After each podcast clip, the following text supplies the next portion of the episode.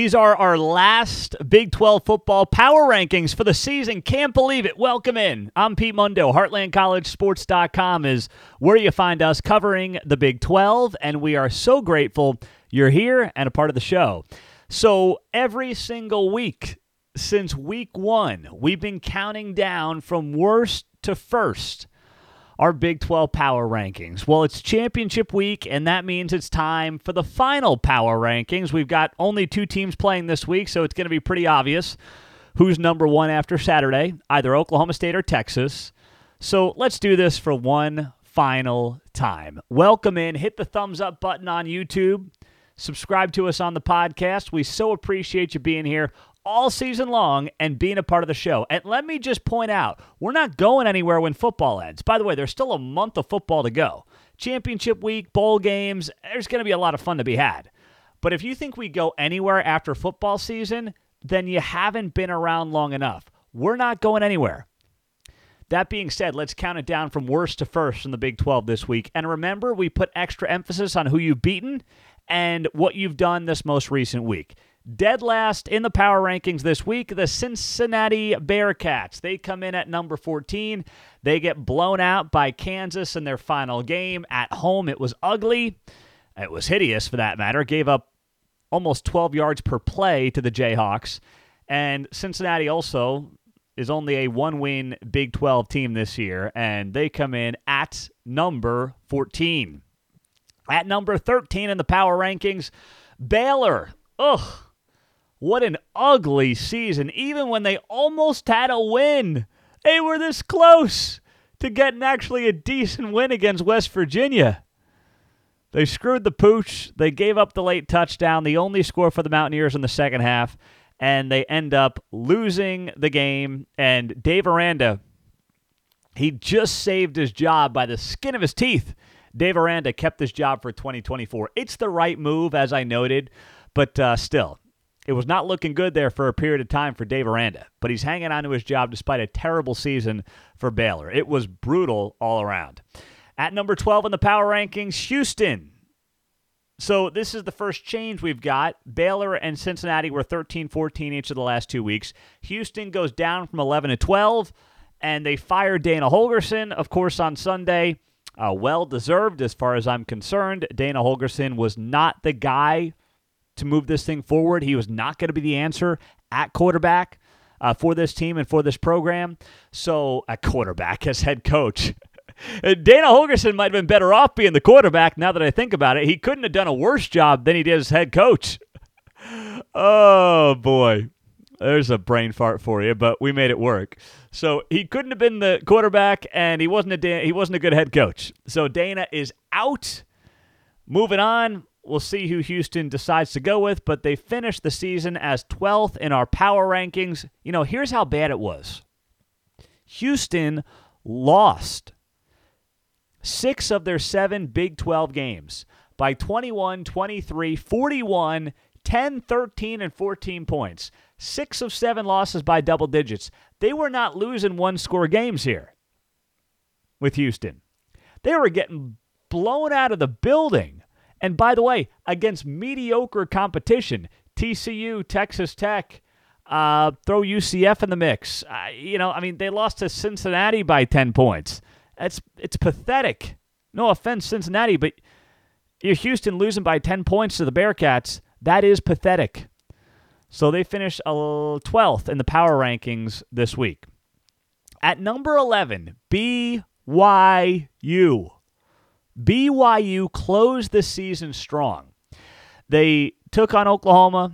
They took on Oklahoma State. They took both of these teams down to the wire. They only had to win one to get to 500 to get the bowl eligibility, and they couldn't do it. But they put themselves in that spot with some bad losses throughout the season. They played well those last two games. I give them a lot of credit.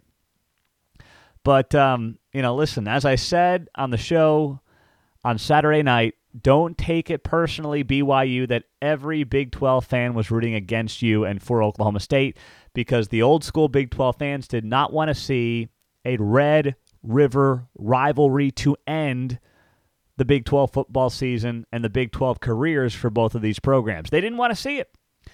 So it's nothing personal. It was only business, as they say. Uh, but BYU playing some good football. They move up from 13 to 11 in the power rankings this week. At number 10 in the power rankings, TCU. One of the most disappointing seasons in the Big 12. And I'll tell you what, I, I mean, you tell me right now on YouTube Live or Facebook Live, I'd be curious. Who is the biggest disappointment in the Big 12 this season? I would say it's some combination of TCU, Texas Tech, and Baylor. And you can make the argument it's any of those three. I could make the argument for TCU coming off a national championship game, not even getting to a bowl game is pathetic. Baylor wins three games, loses some just terrible games. And then Texas Tech's a team I thought could compete at the top of the Big 12, and, you know, they're lucky to be bowl eligible by the end of the season. But uh, TCU, when you look at this team, and the fall from last year to this year. Sonny Dykes got him to a national title. He didn't forget how to coach. They just didn't have the guys to get it done this year, and they had a lot of misses in that transfer portal. Corey says he'd lean towards Baylor. Listen, I put a gun to my head between these three. I would say Baylor as well. When you're as bad as they've been, you go three and nine. But um, you know, you can make the case for any of them all three of those Texas schools had just terrible seasons and woefully underachieved. TCU's 10 in the power rankings. At number 9, UCF closing the season strong. One of the hotter teams in the Big 12, winning three of their final four games in impressive fashion to get to bowl eligibility.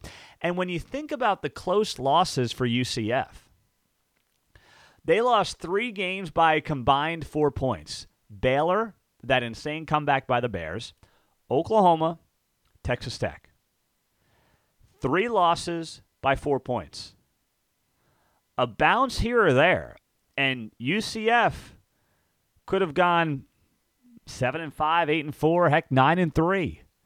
Uh, this team under Gus Malzahn is going to be in a very good position going forward. So UCF comes in at ninth in the power rankings uh. At number eight, Texas Tech falling from six. You know, I thought Texas would cover in the game on Black Friday, in part because they were more motivated, but in part because Tech just isn't that good. I mean, every time you watch them, it's like yeah, they're an okay team, and Texas is darn good. And Texas blew their doors off by 50 points on Friday. You know, Joey McGuire will take the next three weeks to, to coach up for bowl eligibility. You know, it's always good to have that bowl game, get the extra practice time and all that stuff. It's great. It's good for the team. It's good for next season. I like all of that. But let's be honest Texas Tech did not come close to meeting their expectations this year. And Friday was just another example of that. I mean, it wasn't even a ball game. So Texas Tech, number eight in the power rankings this week. At number seven, West Virginia. You know, it was the most Neal Brown thing that this team was on the verge of being eight and four and nearly blew a game to three and eight Baylor. But they got it done. They came back, got a win. Credit to Neal Brown. I mean, what a year. You can make a case for Neal Brown as Big 12 Coach of the Year. And I will add that we are going to announce our all Big 12 team uh, this week. So keep an eye out for that at heartlandcollegesports.com. But Neal Brown or Steve Sarkisian, probably the guys. And Neal Brown was on the hot seat, and now he is solidly returning for 2024. No questions asked. He's got the quarterback. And I don't think Garrett Greene's great, but when he's running the ball effectively, he's got a good dual threat quarterback. He's got to work on his passing game but he's got some good running backs to work with. So West Virginia, number seven in the power rankings this week. At number six, the Kansas Jayhawks, first eight win season in 15 years. Congratulations, KU, rock chalk, baby. It is incredible what Lance Leipold has done. He's uh, put this team in a position to be near the top of the new Big 12 come 2024. Like, I, okay, there's no blue bloods in the new Big 12. I get it. Rub the salt in the wound if you want, if you're an OU and Texas fan. But this is going to be the most competitive and interesting conference in America, bar none. It is not going to be close when it comes to wild finishes, crazy games. incredible entertainment. There's going to be so much about this league that we're going to like, and it's just going to be damn fun. And Kansas is going to be in the mix for the foreseeable future under Lance Leipold. There's no doubt in my mind about that. KU finishes sixth in the power rankings um, as we roll through those. At number five, let's hit the top five. Kansas State at number five. Now, they lost a stinker against the Cyclones. That was ugly on Saturday night. You give up 42 points on 35 plays. Iowa State got 10 first downs. Oh my goodness, that was hideous. But you know what? You had a very good season. You didn't defend the Big 12 title like a lot of us thought you might. But in the end, it's not a huge step back. No one's going to look at, at Kansas State and say, well, 8 and 4, you know, sheesh. I don't know about these Wildcats under Chris Klieman. No one's going to say that. So it wasn't the season that I expected. I thought they'd get back to Arlington, but heck, they were a game away from doing that. So K State's five in the power rankings. Number four, Iowa State coming on late. Oh my goodness, winning Farmageddon, seven and five. Uh, Abu Sama, three touchdown yards, three touchdown runs of over 60 yards. Dude was awesome on Saturday night. And here's the thing if you have not been watching Iowa State, you are missing out. This team got better and better and better as the season went on. They lost to Oklahoma by 30. If Iowa State played OU today, neutral site, I bet you OU's favored by a touchdown. They're not losing that game by 30 points. They have gotten significantly better as a team. The defense, I know it wasn't on display in that weird snow game. The defense has continued to come on strong under Jon Heacock. The offense, with a lot of young guys, Rocco Becht, Abu Sama, we saw them all play out over the weekend. The ceiling is really high for this team, and they are going to be a force to be reckoned with in the Big 12 starting next year. In fact, I think they should be a dark horse in the Big 12 for 2024. So there you go with Iowa State at number four. At number three in the power rankings, Oklahoma finishing up the season with a dominant win over TCU. Now, for OU, they still have got to be kicking themselves over the way that Kansas and Oklahoma State game went um, earlier in the month. Uh, this team, especially the last three weeks, I mean, it's it's clearly a top ten team in the country, but they had a midseason slump. It happens to the best of them. But OU number three in the power rankings this week. At number two, the Oklahoma State Cowboys storming back down 24 to 6 against BYU, winning in double OT and punching that ticket to a Big 12 championship game where they will take on the number 1 team in the power rankings this week, as you would imagine, the Texas Longhorns. 50 point blowout Tech. They are in control. They still have hopes of a college football playoff appearance. So there is a lot going on and a lot that's going to be happening. Um, over the next few days, and we are here to cover it all at heartlandcollegesports.com. I'm Pete Mundo. Thanks as always for being a part of the show. We appreciate you being here. Uh, Garrett says Lance Leipold should be the Big 12 Coach of the Year. You can make the case for Neal Brown, Lance Leipold, Steve Sarkisian. Those are the guys that would come to mind when it comes to Big 12 Coach of the Year. But I would give it to Steve Sarkisian. He would be my choice. How long have we talked about Texas being back? Ah, they got all the talent. This is the year. Sark has this program in a really good place, and he's done it in very impressive fashion. You beat Alabama on the road. You have one loss to Texas in the Red River game, where OU had to drive down on a game-winning drive to to to get the win uh, Sark would be my guy. And I know, I know, I know, I know. I'm a Big 12 guy. I'm not supposed to give any credit to OU and Texas, but I'm a straight shooter. I've said that for a long time. I'm going to call it even with those teams, and I would give it to Sark. He would be my choice for Big 12 Coach of the Year. So that's just how it goes. Um, welcome in. If you're just joining us on YouTube, hit the thumbs up button there at the, you know, you see it right there at the bottom of the screen. I'm pointing to it right now hit that thumbs up. It helps this show tremendously on YouTube. And subscribe as well. That way, you never miss a show. We're going to have a lot of great shows coming your way this week. I mean, we've added hundreds of subscribers just in the last few days. So make sure you're part of that. We are growing this channel every single day, and it's because of you that we're able to do that and have these great and fun conversations on YouTube, on Facebook, on the podcast. So thank you, thank you, thank you for uh, being a part of the show. Now, the transfer portal is chaotic. Have you seen what's going on already in the transfer portal? Will Howard, Kansas State, hits the portal, the quarterback. Now, if you didn't see it, Will Howard was walking off the field on Saturday night in Manhattan after the loss to Iowa State, and he was he was pretty emotional.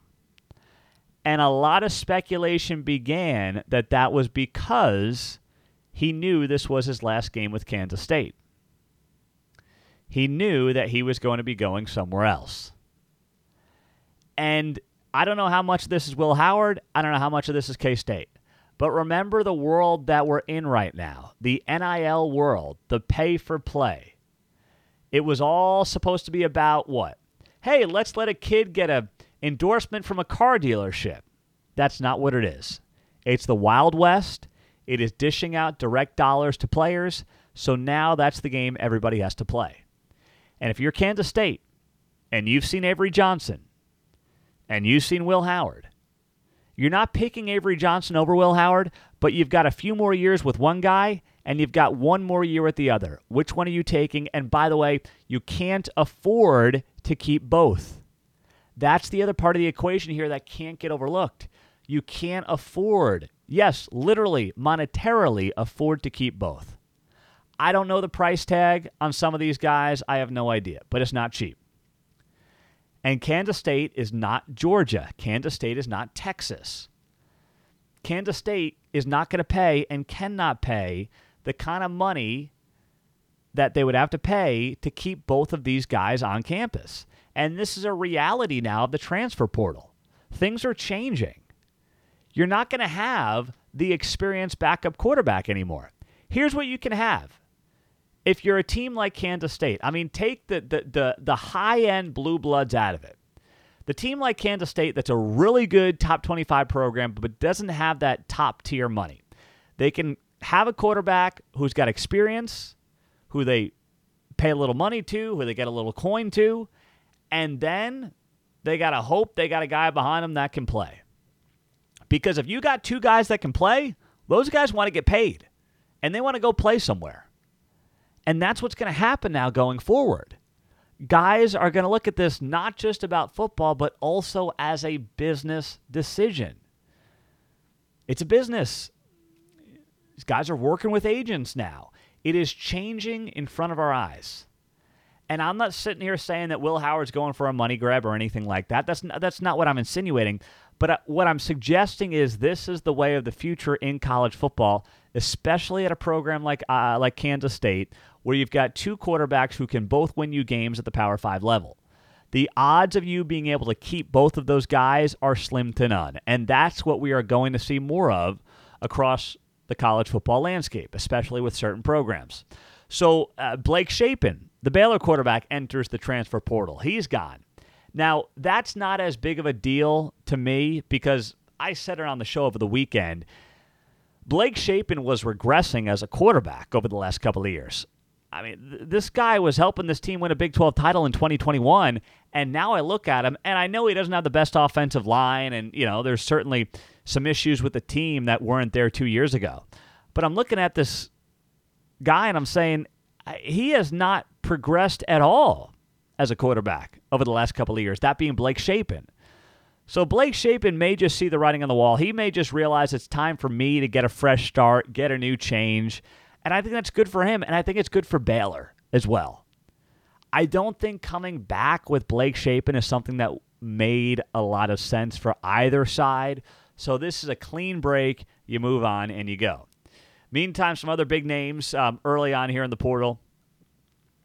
Uh, Treshaun Ward at Kansas State also hits the portal. He rushed for 600 yards. So these are not no name guys. We expected this. Uh, Cartevious Norton, Iowa State, also going to the transfer portal. He didn't show up at the game on Saturday night against K State. It was expected that was because he was going to hit the portal. And by the way, if I saw Abu Sama running like he did on Saturday night as a true freshman, I'd be hitting the portal too if I was in that running back room and wanted to play in 2024 because something tells me there's going to be a lot of Abu chance, or is it going to be Sama? I, I don't know. You guys tell me up there in Ames what the chants are going to be, but it's a great name for some damn good chants with Abu Sama. I, Abu Sama. Whatever you want to do, it's going to be great. This guy is going to be lighting up the Big 12 next year. And that's why when you see guys like Cartevious Norton decide they're leaving, it, it, it makes all the sense in the world. So you're starting to see more of this. It's going to be a crazy week in the transfer portal, and we're going to have it all covered for you at heartlandcollegesports.com. Thanks for being here. Thanks for being a part of the show, by the way. And um, we also have on the website our bowl projections, a championship weeks. So go to heartlandcollegesports.com, check out our bowl projections, and we are in for what is going to be a topsy turvy, fun next few days.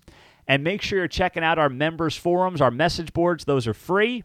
Just go to the website, click on members forums, sign up there, and join the conversation. A lot of good Big 12 fans we're interacting with on there every single day. We appreciate you guys. We hope you have a great rest of your day. We've got a lot more to come this week right here on the YouTube channel, on the podcast. Subscribe. We appreciate you doing that. Hit that thumbs up button. And if you want the Heartland College Sports Koozie, leave me a five star rating and review on iTunes and send me a screenshot to Pete Mundo, M U N D O, at heartlandcollegesports.com. Thank you, thank you, thank you. Have a great rest of the day. We'll talk to you guys soon. Go Big 12.